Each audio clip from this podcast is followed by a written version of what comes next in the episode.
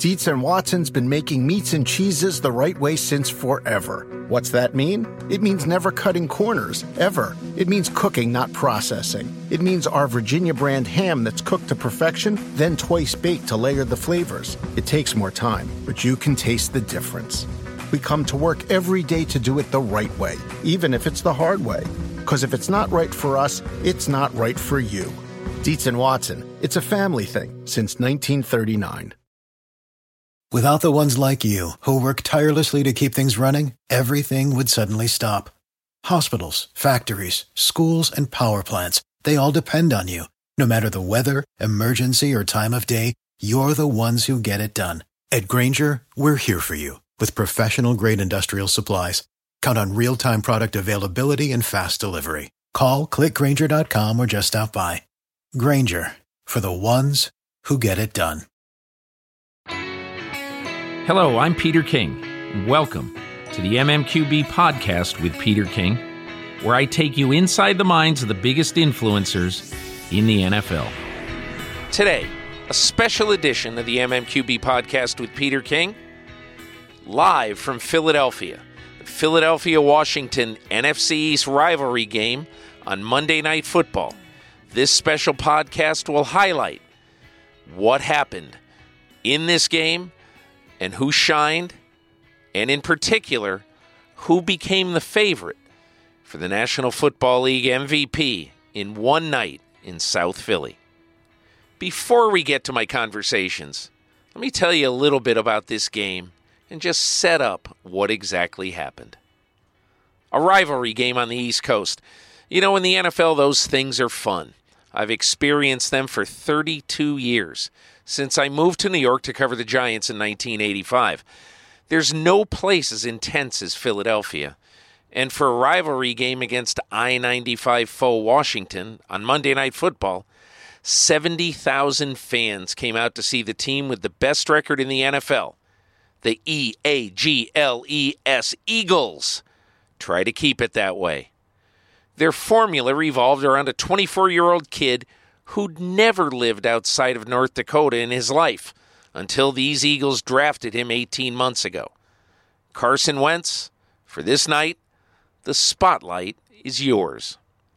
Listen to Eagles play by play man Merrill Reese talk Philly football, rivalries, and this great young quarterback.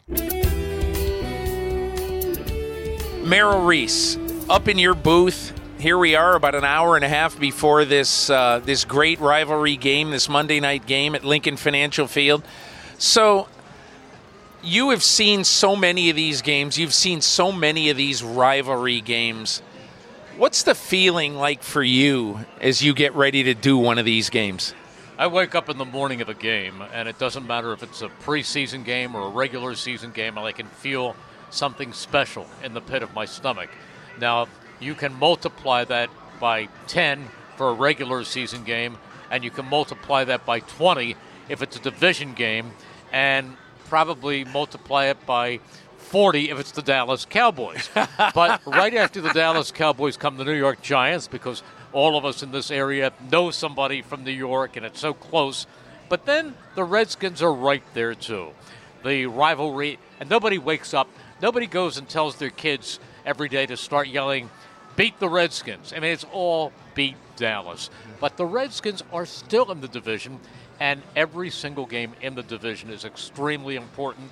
And we have history on our side to look back at all the tough games, great games that went down to the wire between the Eagles and Washington. So, Merrill, these two teams, with the exception of one year during World War II, have played each other twice a year for the last 80 years.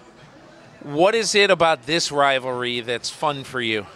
Well, everything is fun for me except except when we're at FedEx Field and our broadcast booth is located low and in the corner of the end zone, and we, we have trouble and seeing. you can't see. And, and well, past the 50 yard line, uh, six yards and 16 yards on a run look about the same, but. Uh, but still, it's it's fun to be a part of it when you're here and you have a perfect view, as you can see right now it's it's even more fun. You don't have to struggle as much.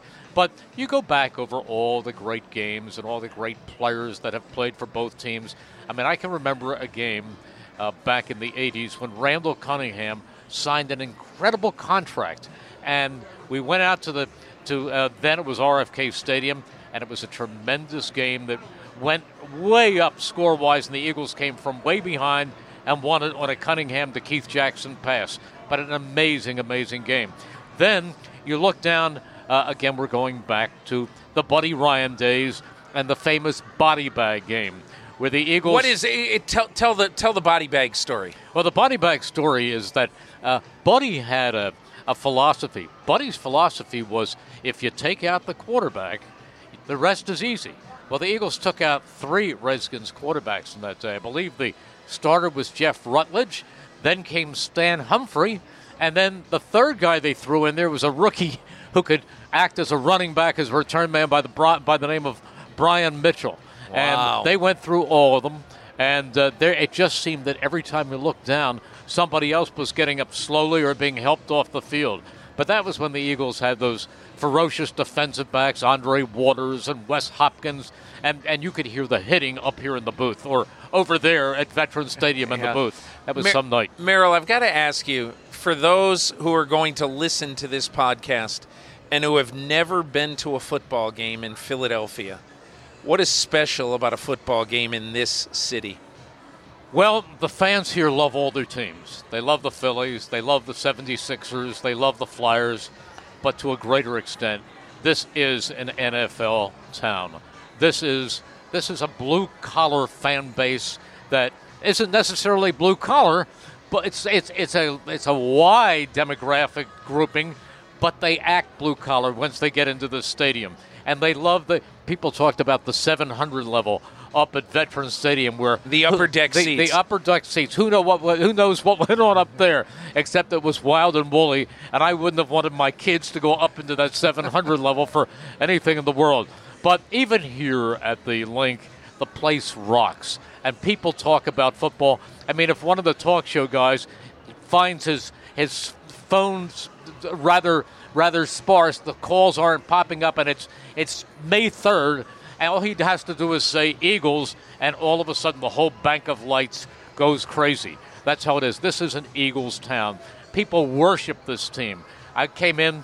Oh, I came in about uh, for an 8:30 game. I arrived here before five o'clock, and the parking lot was absolutely full. Peter, with the smell of barbecue and the music and people throwing footballs and frisbees and everything else. They've been the fact that they've had 11 games between Carolina, the fifth win of the season in Carolina, and this game, it seemed like an eternity. It couldn't get here fast enough. One more thing. What's one thing about the new star of this team, Carson Wentz, that if somebody said to you, What should I know about Carson Wentz? What would you tell him? He is the most down to earth, modest individual you have ever met. That's just one thing. Then I can add to the fact that he is the total package. If you wanted to design a quarterback to be a franchise quarterback, you would design Carson Wentz. He has athleticism, he's got a great arm, he can run, he can throw, but even more so, he has that special quarterback's demeanor. He walks in a room and you know he's the leader. And here's a guy who's in his second year, but he carries himself like a leader. And if you ask me for one word more than any on the field that goes beyond all of the physical attributes, that word would be poise. Tremendous, tremendous poise. Nothing rattles him. Merrill, you love your job, don't I you? do. I do more than anything in the world. it's only my 41st year, and people say, uh, How long would you like to do this? I'll tell you, they will have to remove me with a crane. I, I love doing this, just being here. I can feel it right now. It's, it's, uh, we're about an hour and 15 minutes away from kickoff, and I'm, I couldn't be more nervous. I could feel it in the pit of my stomach, but once my producer cues me and we go on, it all goes away, and I feel like I am floating for the next three and a half hours. Merrill Reese, been great talking to you. Have a great game tonight. Thanks, Peter. This is the MMQB podcast. Washington came to town beaten up, particularly in the secondary, and you got the feeling they knew Wentz would come after them through the air. Washington voice Larry Michael thought pressure on Wentz would be huge. Here's my pregame chat with Larry Michael. Larry, as we sit here a couple of hours before the Washington Philadelphia Monday night game, my biggest question about your team is how they have played so well, particularly getting defensive pressure. And when you were around the team this week and you see how they prepared for this game, don't you think the pressure on Wentz is really going to tell the tale? Yes. The answer simply is yes. And in fact, it told the tale in the first game. If you'll recall, they had some opportunities to get Wentz down early, and he got touchdown passes out of those scrambles. One to Agholor was a backbreaker early in the game. So, yes. Now, they don't have Jonathan Allen for the first time this year. So there's some couple question marks, Peter. Matt Ioannidis had a great start this year. Who was Matt Ioannidis? He's got three and a half sacks from the interior line for the Redskins. They haven't had that in years. But he had Jonathan Allen next to him every game. So that impact has to be felt tonight. Jonathan Allen really was playing well, one of the best defensive rookies in the game. He was. He was. And he's excited because he thinks he can come back, which Yeah. is for a Lisfranc injury. I don't know. Uh, he had his Especially a guy that big. Yes, it's a large man. So, uh, simply put, uh, they're going to have to mix up their defenses a little bit because they didn't get it done last time around. And so I wouldn't be surprised to see them gamble a little bit with some blitzing in this game. Uh, not having Josh Norman also compounds the strategy Greg Manusky has to come up with. Can you afford to send five, sometimes six? Four didn't get it done last time with Wentz. And this is a good football team that's on a roll right now, the Eagles. So, yeah, that's the key. No doubt about it. Larry, you've done this for a long time. How many years have you done radio play by play of the NFL? Oh gosh, do I really have to Come say on, about, let's hear it. about 34 years. Wow. 34 years, and I can remember back. I mean, obviously going back a long way. Uh, I worked with a guy named Jack Ham, who taught me so much about football. Peter, I do so I do 20 work 20 hours worth of work to get ready for a game. Jack Ham would spend an hour on the field, take notes on the flip guard, come back up to the booth, and be better than anybody because he understood the game. Yeah. he it clicked in his head when he saw it unfold. He didn't need to know where the guy went to school or anything in the past. He knew what was going on. So for me, this is one of the best games. These rivalry games. Um, you know, the Redskins have a streak here. They've got Philly, then Dallas at home. It doesn't get any better than that, Peter. So what's it like It- it- it- for for people who are going to listen to this and have never been to Lincoln Financial Field, have never been to a game in Philadelphia? What is it like sitting there in the booth? Now, now here's a question. So, is your booth open?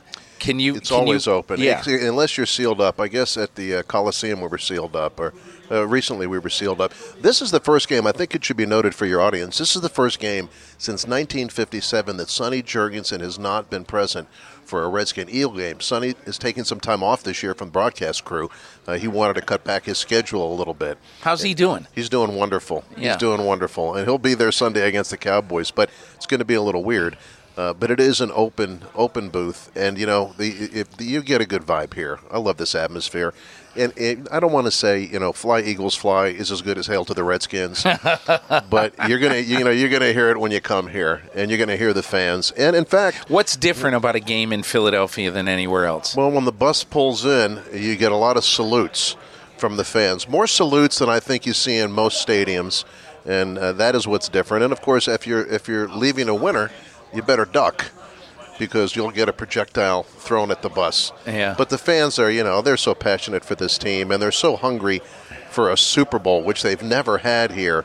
And they got a pretty good football team here. So this is one of those games of respect. These you you remember the body bag game and all the different games these team teams have squared off in. And, and you know what? This is a good Philly team. This is the best Philly team we've seen in a long time. the history between these teams has at times been really, really inflamed. Oh, so what's gosh. it what's it like right now? Is there is there any hate between the two teams? I think so. I think so because the Redskins feel they were a good football team and they lost the first game at home. And I don't want to say they were embarrassed, but the better team won that occasion, and, and Philly was the better team opening day, and no one can dispute that. But I think you know when it comes to NFC East matchups, and you know the you know the scenario here. This is a big game for both teams, and the Redskins and Eagles have played. Get this, every year, twice a year since 1937, except 1943 for you know war purposes there. So uh, every year, Every year since year, 1937 every they played year, twice? home and home. Wow. home and home, and so. You you know, you you uh, and it's like I think this is the 165th meeting. Come on now, Wow. 165 times they've met. so you know, it's just it, it runs deep, and and you come in here and you see the same faces when you come to a stadium like this. You know that's what it's like. You come back to places year after year, and Merrill Reese, God bless him, he is the best guy in the world. What a wonderful person, and he's next door, and Mike Quick's next door. I've got Chris Cooley with me now, so. As the game unfolds, you're looking back at those guys. They're looking at you, and you know one of us is going to go home happy, and the other isn't. So we love it. How could how could there be anything better than this, Peter? A Monday Mon- night game Monday here. night football. Can't Philly get and better than this. Washington. Come on. Can't get better than this. Yeah. Can't get better than this. Larry, listen, thank you so much for joining me, and uh, hope you have a great game tonight. Yeah, I mean, you know what? It will not be boring. You're listening to the MMQB podcast. I don't know about you, but I do not like to shave. Who does? Nicks, scratches on your face? Those aren't fun. Let's face it, razors are super expensive. At least I thought they were until I got my first package of razors from Harry's. Now, those who listen to this podcast know that I love Harry's. And the reason I love them is because of the razor handle. Now, they say it's ergonomical. Whatever that means, it doesn't slip out of my fingers in the shower.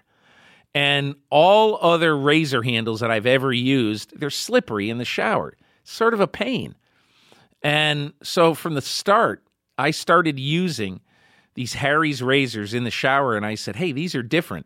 I can use these and they don't go flying on the floor." So anyway, Harry's, I'm sure this wasn't your real reason for founding this razor company to give me this razor handle that I could use in the shower that feels like I got super glue on my fingers, but it works and I like it. So thank you.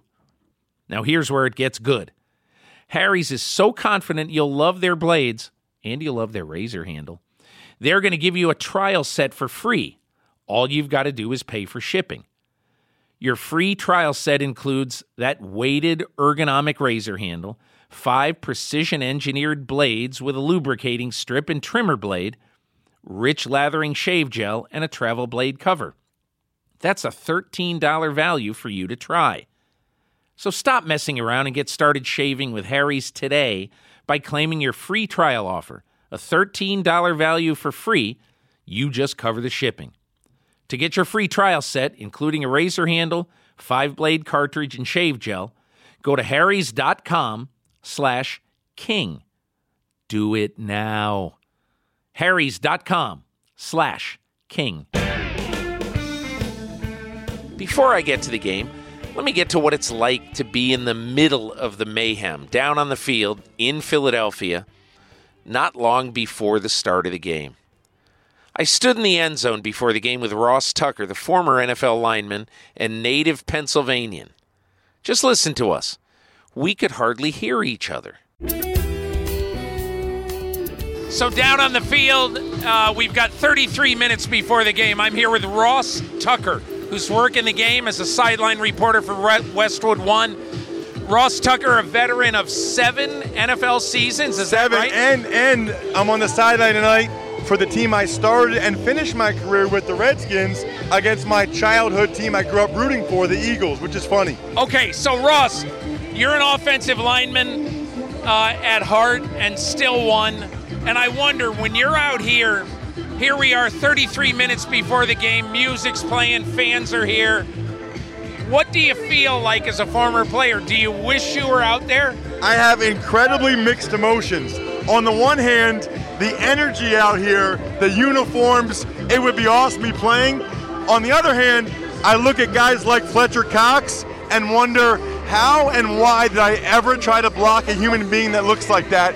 And I think, you know what? You mean because he's a giant? Absolute monster. I look at some of these guys and I'm like, was I really one of them? Did I really go against these guys? I think about my neck, I think about my back, and I think I'm very happy to stay outside the white lines. So, what's the energy like if you were out here right now? I, I, to me, what always surprises me when I'm down on the field before a game, these guys want to play right now. And they got to tone it down for another 33 minutes until the game starts. You have to almost tell yourself to relax and that there's still a ways to go. because once you come out here in this atmosphere under the lights, you are ready to go. But there's no use in, in spilling your guts in warm up. So I think the longer you play, the more you realize you're really just trying to get a lather up to get ready for the game. You're a Philadelphia area guy. You went to Princeton, and so you know this crowd, you know this place. Why is Philadelphia, as an NFL town, and Lincoln Financial Field different from other places? Well, I think there's two reasons. Number one, we all know how passionate Philly sports fans are. And number two, they're starving, Peter. They're starving. You know, you look at every other team in the division has won at least three Super Bowls. The Redskins have, and the Eagles have never won one. And you know what? They think they got shot this year. And you know what? They just might. Ross Tucker, thanks a lot. Have a great game for Westwood One. My pleasure. It's the MMQB podcast. Now, maybe it was the 11 day layoff between games, but the Eagles were stale and shaky early. In the first 23 minutes, they went interception, punt, field goal, punt, and Washington led 10 to 3. But in the last 37 minutes of this game, the following things happened. Number one, Carson Wentz threw four touchdown passes. Number two, Carson Wentz took over the NFL's touchdown pass lead with 17. Number three, Carson Wentz became the leader in the clubhouse for the NFL MVP. Number four, Carson Wentz made the kind of magical plays that made his coach the former Green Bay Packer backup Doug Pederson, think up this name Brett Favre. I got to take a detour for a second. And I don't mean to take this detour to torture Northeast Ohio. But I do want to just mention one thing. There's three things about Wentz's game that I think will make everyone in Cleveland, everyone who dares listen to this podcast through their tears, that will make them very uncomfortable. Now, let me explain quickly. The Browns were in desperate need for a quarterback in that 2016 draft. And who's kidding who? The Browns are still in desperate need of a quarterback. And before that draft, Cleveland had the second pick in the draft and traded it to Philadelphia for five prime picks. The Eagles picked Wentz. The Browns didn't. Cleveland is 1 in 22 since that day. Philadelphia has the best record in football. Now, back to those three things that I mentioned. The arm. Wentz's first touchdown pass of the night to rookie Mack Hollins traveled 62 yards in the air. A beauty, an absolute beauty. It nestled right into Hollins' hands. The pressure throws. With two Washington defenders getting ready to twin sack him, Wentz threw a half sidearm wobbler into the end zone from nine yards out and hit another rookie, Corey Clement, who was leaping right in his hands. Another touchdown. And finally, the escapability. Four defenders swarmed Wentz like amoebas early in the fourth quarter, and poof, Wentz escaped. He ran for 17. Quite literally, the crowd here gasped and then scream like they were at a Beatles concert in the 60s. Take my word for it, that's quite a scream. Afterwards, Doug Pederson took me into his office at Lincoln Financial Field, sat on the edge of his desk, and gushed. So, with Doug Pederson, after a uh, a pretty incredible victory, and I think America really saw in this game, Doug, everything about your young team and particularly your young quarterback that is enough to see for everybody to know that this guy's going to be a premier player in this league for a long time. You're absolutely right, and um, you know, it, it, I go back to when you know we worked him out at North Dakota State and and our scouting department, um, finding him and, and watching him, and you know, you never know who or how a player is going to be until you get him into your into your building. And um, you know, the moment he stepped foot uh, in Philadelphia, it was you know all business. It was all um, it was all about the work ethic. It was all about um, him and the preparation and, and wanting to learn. And and I mean, he'll be the first to tell you that that, that he's learning every single week. And uh, you know, he's a humble guy. He, he's a down to earth guy. Coachable. Very coachable. Uh, it's amazing to me this this kid and his talent level, um, his toughness, mental and physical toughness, and and just the resiliency that he has to, to stay in there, take shot after shot, and, and to be able to throw and deliver the football like he has this season is just it's uh, it's it's pretty much amazing to me. His throw to Mack Hollins, uh, the rookie from North Carolina, his throw to Mack Hollins traveled 66 yards in the air and hit him in stride, and he was under pressure when he made that throw. What did you think when you saw that throw? when I first of all when I saw it leave his hand, um, you can tell when a when a throw from the sideline, having played the position, you know what a good throw looks like, and that came out of his hand as pretty as I've ever seen him throw a football. And it was a tight spiral. The trajectory was perfect. My eyes went down the field. Mack was behind, you know, the safety, and and you know we missed twice in the first game against the Redskins on the same type of throw, and he wasn't going to be denied again. And uh, it was a heck of a throw, heck of a catch, great way to finish that drive um, after sort of struggling a little bit early in this game. I think America would probably also look at the one play where he escaped after he, there were four Washington players around him in the pocket, and somehow, somewhere, he just popped out of there. And it was funny. I heard it the television. Sean McDonough said and Wentz is escaping. And, you know, instead of saying "And Wentz is sacked, you know, Wentz is escaping. And so, how did you see that play? I saw it exactly how he saw it. I thought he was going down. Quite honestly, my eyes were in the pocket. I was I was checking out the protection, um, and and initially I thought Corey Clement, he, he, was actually open quickly into the flat because of the pressure, and the guy actually peeled, the linebacker peeled back on Corey. And the next thing I know, Carson's popping out of there and the ball's going up. And I'm like, there's no way. And Corey makes an outstanding, it couldn't have been a more perfect throw, even if you don't have duress to make that type of throw and for Corey to get both feet in bounds.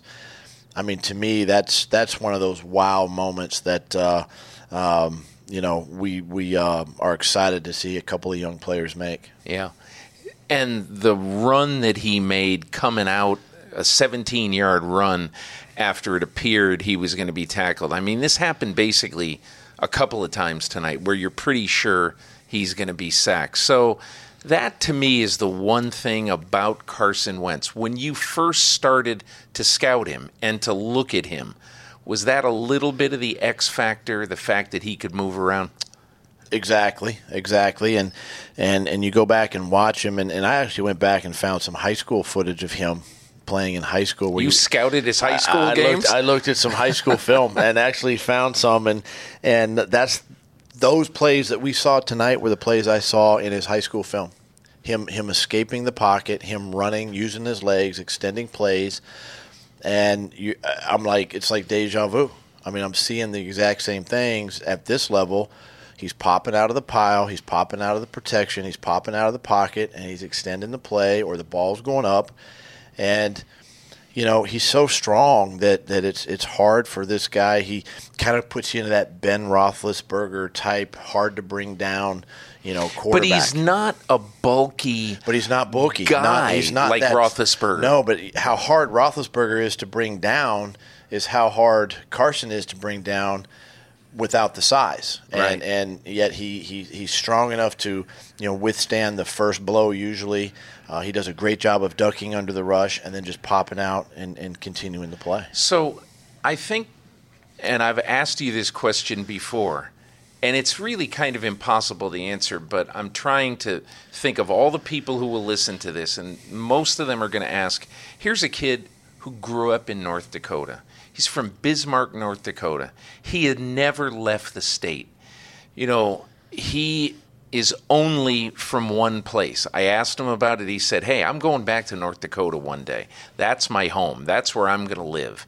And so he not only goes to the NFL, but he doesn't go to Cincinnati or Green Bay or or or or, or Arizona, some place that maybe wouldn't have the insanity of Philadelphia. He goes to the most insane place that there is, you know, with the most fervent fans in the NFL. Why has this not fazed him? Because he loves ball. He's passionate about football. He's resilient. He's tough. He's blue collar. It's the exact recipe of what our fans are all about. It's what Philadelphia is all about. It's a blue collar town. It's a resilient fan base. They're a passionate fan base. It's exactly what this this community, this city, our Eagles nation, our Eagles fans, Carson Wentz resembles them and vice versa. And, and so that's why it doesn't faze him. That's why this is not too big for him you know, the knock on Carson coming out, all the naysayers was, oh, the NFL, small division, you know, one double A school, you're not going to be overwhelmed, things and that.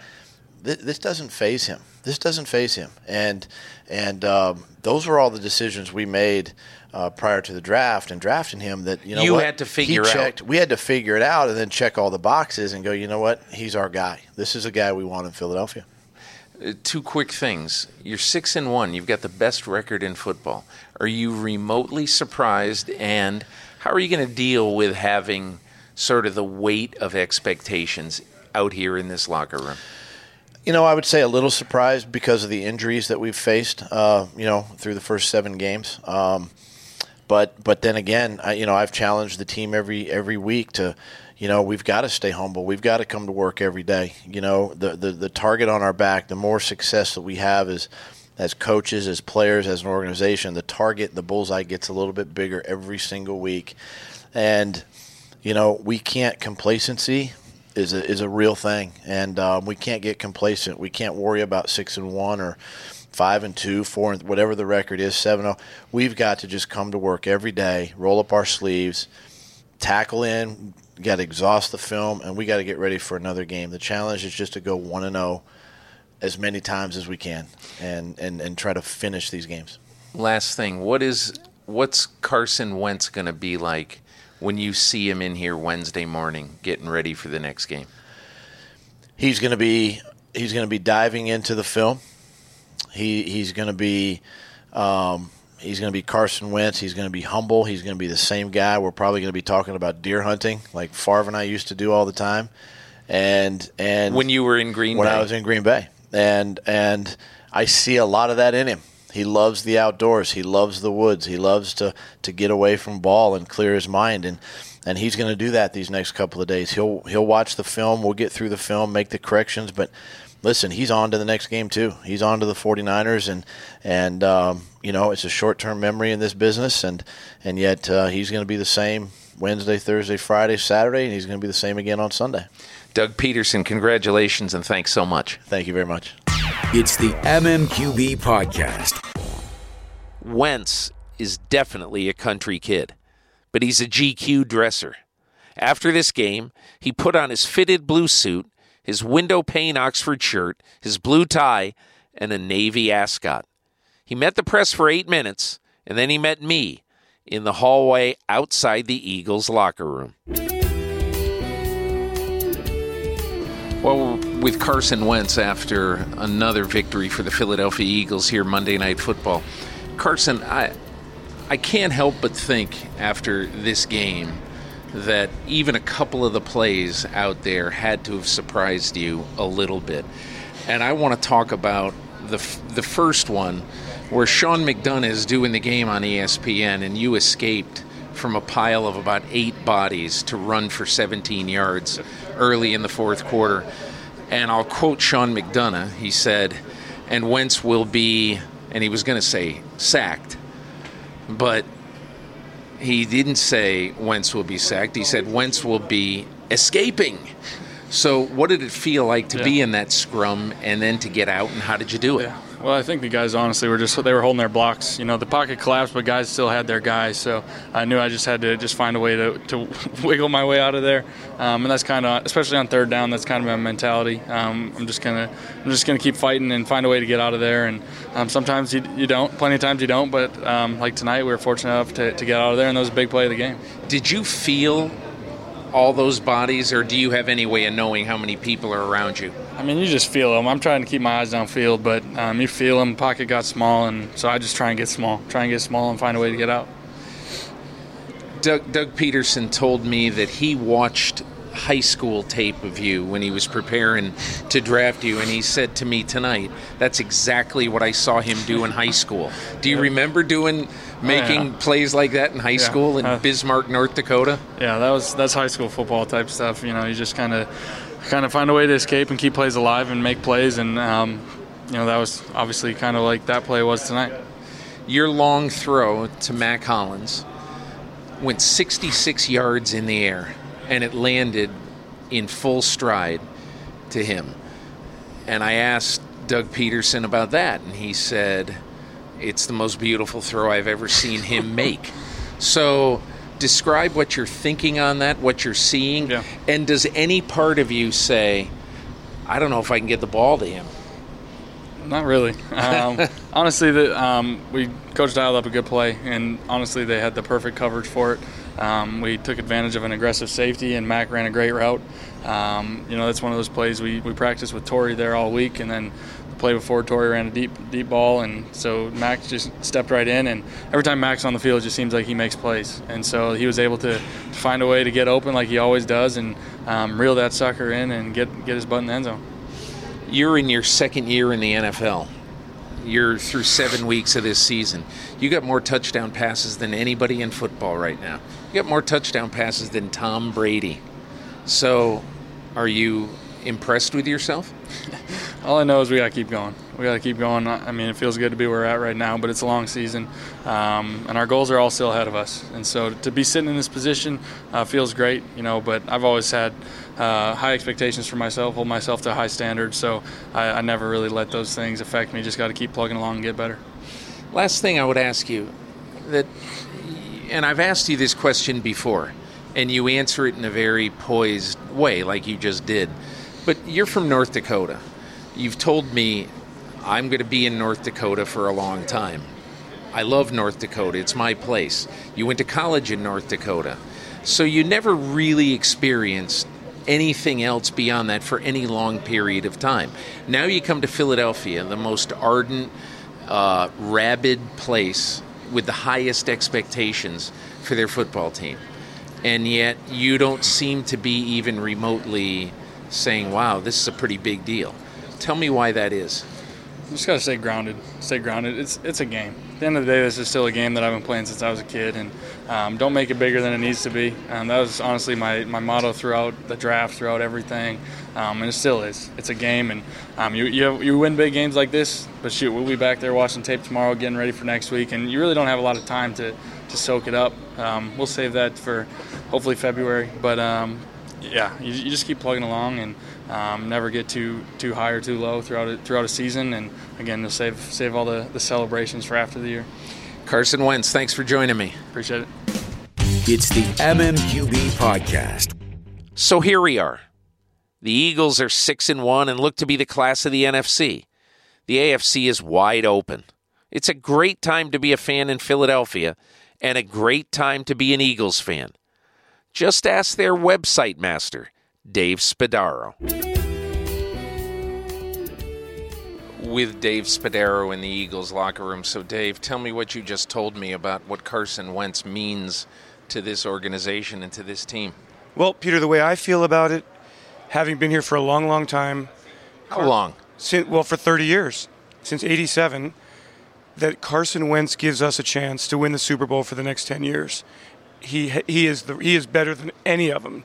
Jaws, Randall, Donovan, the, the brilliance of Michael Vick for half a season. Eh, Not, not even close. This I, I've been around Reggie, special, right? Like you know that he's otherworldly.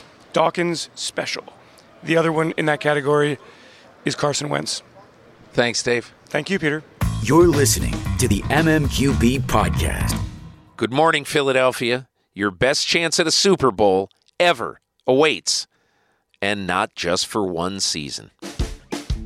Thanks to my guests, Carson Wentz and Doug Pederson of the Philadelphia Eagles, Ross Tucker of Westwood One, and play by play announcers Larry Michael from Washington and Merrill Reese from Philadelphia.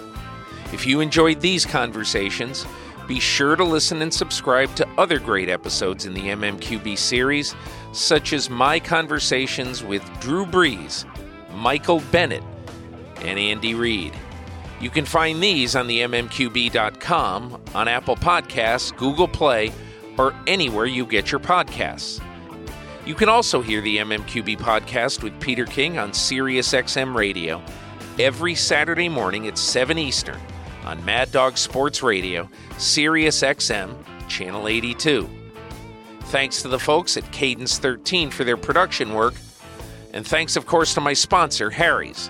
Please support Harry's the way they support this podcast. And I'll see you later this week.